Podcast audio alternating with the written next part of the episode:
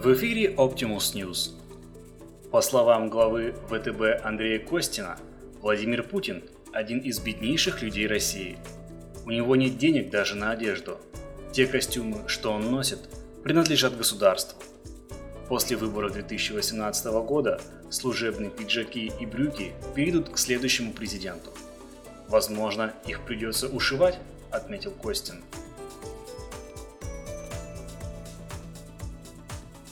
Товарищ Путин живет практически как Хосе Мухика, который раньше был президентом Уругвая. Только Путин живет не на ферме, сказал Константин в интервью Optimus News. А можно сказать, он живет как Сталин, если кому больше нравится такое сравнение. Ничего у Владимира Владимировича нет. Ни золота, ни бриллиантов, ни долларов, ни яхт, ни дворцов, ни квартир. Машин и тех нет – а зарплату свою он бедным и спортсменам отдает. Это все знают. Стоит только спросить у Путина, и вы тут же получите деньги по почте. Он никогда никому не отказывает. Тут же переводит нуждающимся. Поэтому он беден. Поиски путинских миллиардов за рубежом, где-то в офшорах или в Швейцарии, это западная глупость большая. Финансовые разведчики позорятся.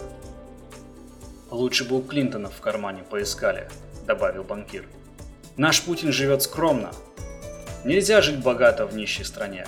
Правительство говорит, что в России больше 13% нищих, а социологи уверяют, что вдвое больше. Не знаю, кто прав, но Путина вполне можно зачислить в их ряды. Не социологов, а нищих. Нет у него ничего. Был такой умница, большой христианин и культурный специалист Джон Рёскин. В Англии жил. Он учил, что до тех пор, пока в стране встречаются голодные и холодные, роскошь одежд преступна.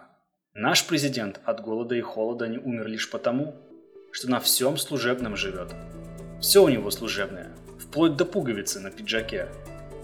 Позднее эти пиджаки, штаны, галстуки, носки и ботинки другому президенту, его сменщику отойдут. На вопрос корреспондента о том, подойдет ли размер пиджаков и штанов следующему президенту, Костин ответил, что в случае чего для Медведева ушьют.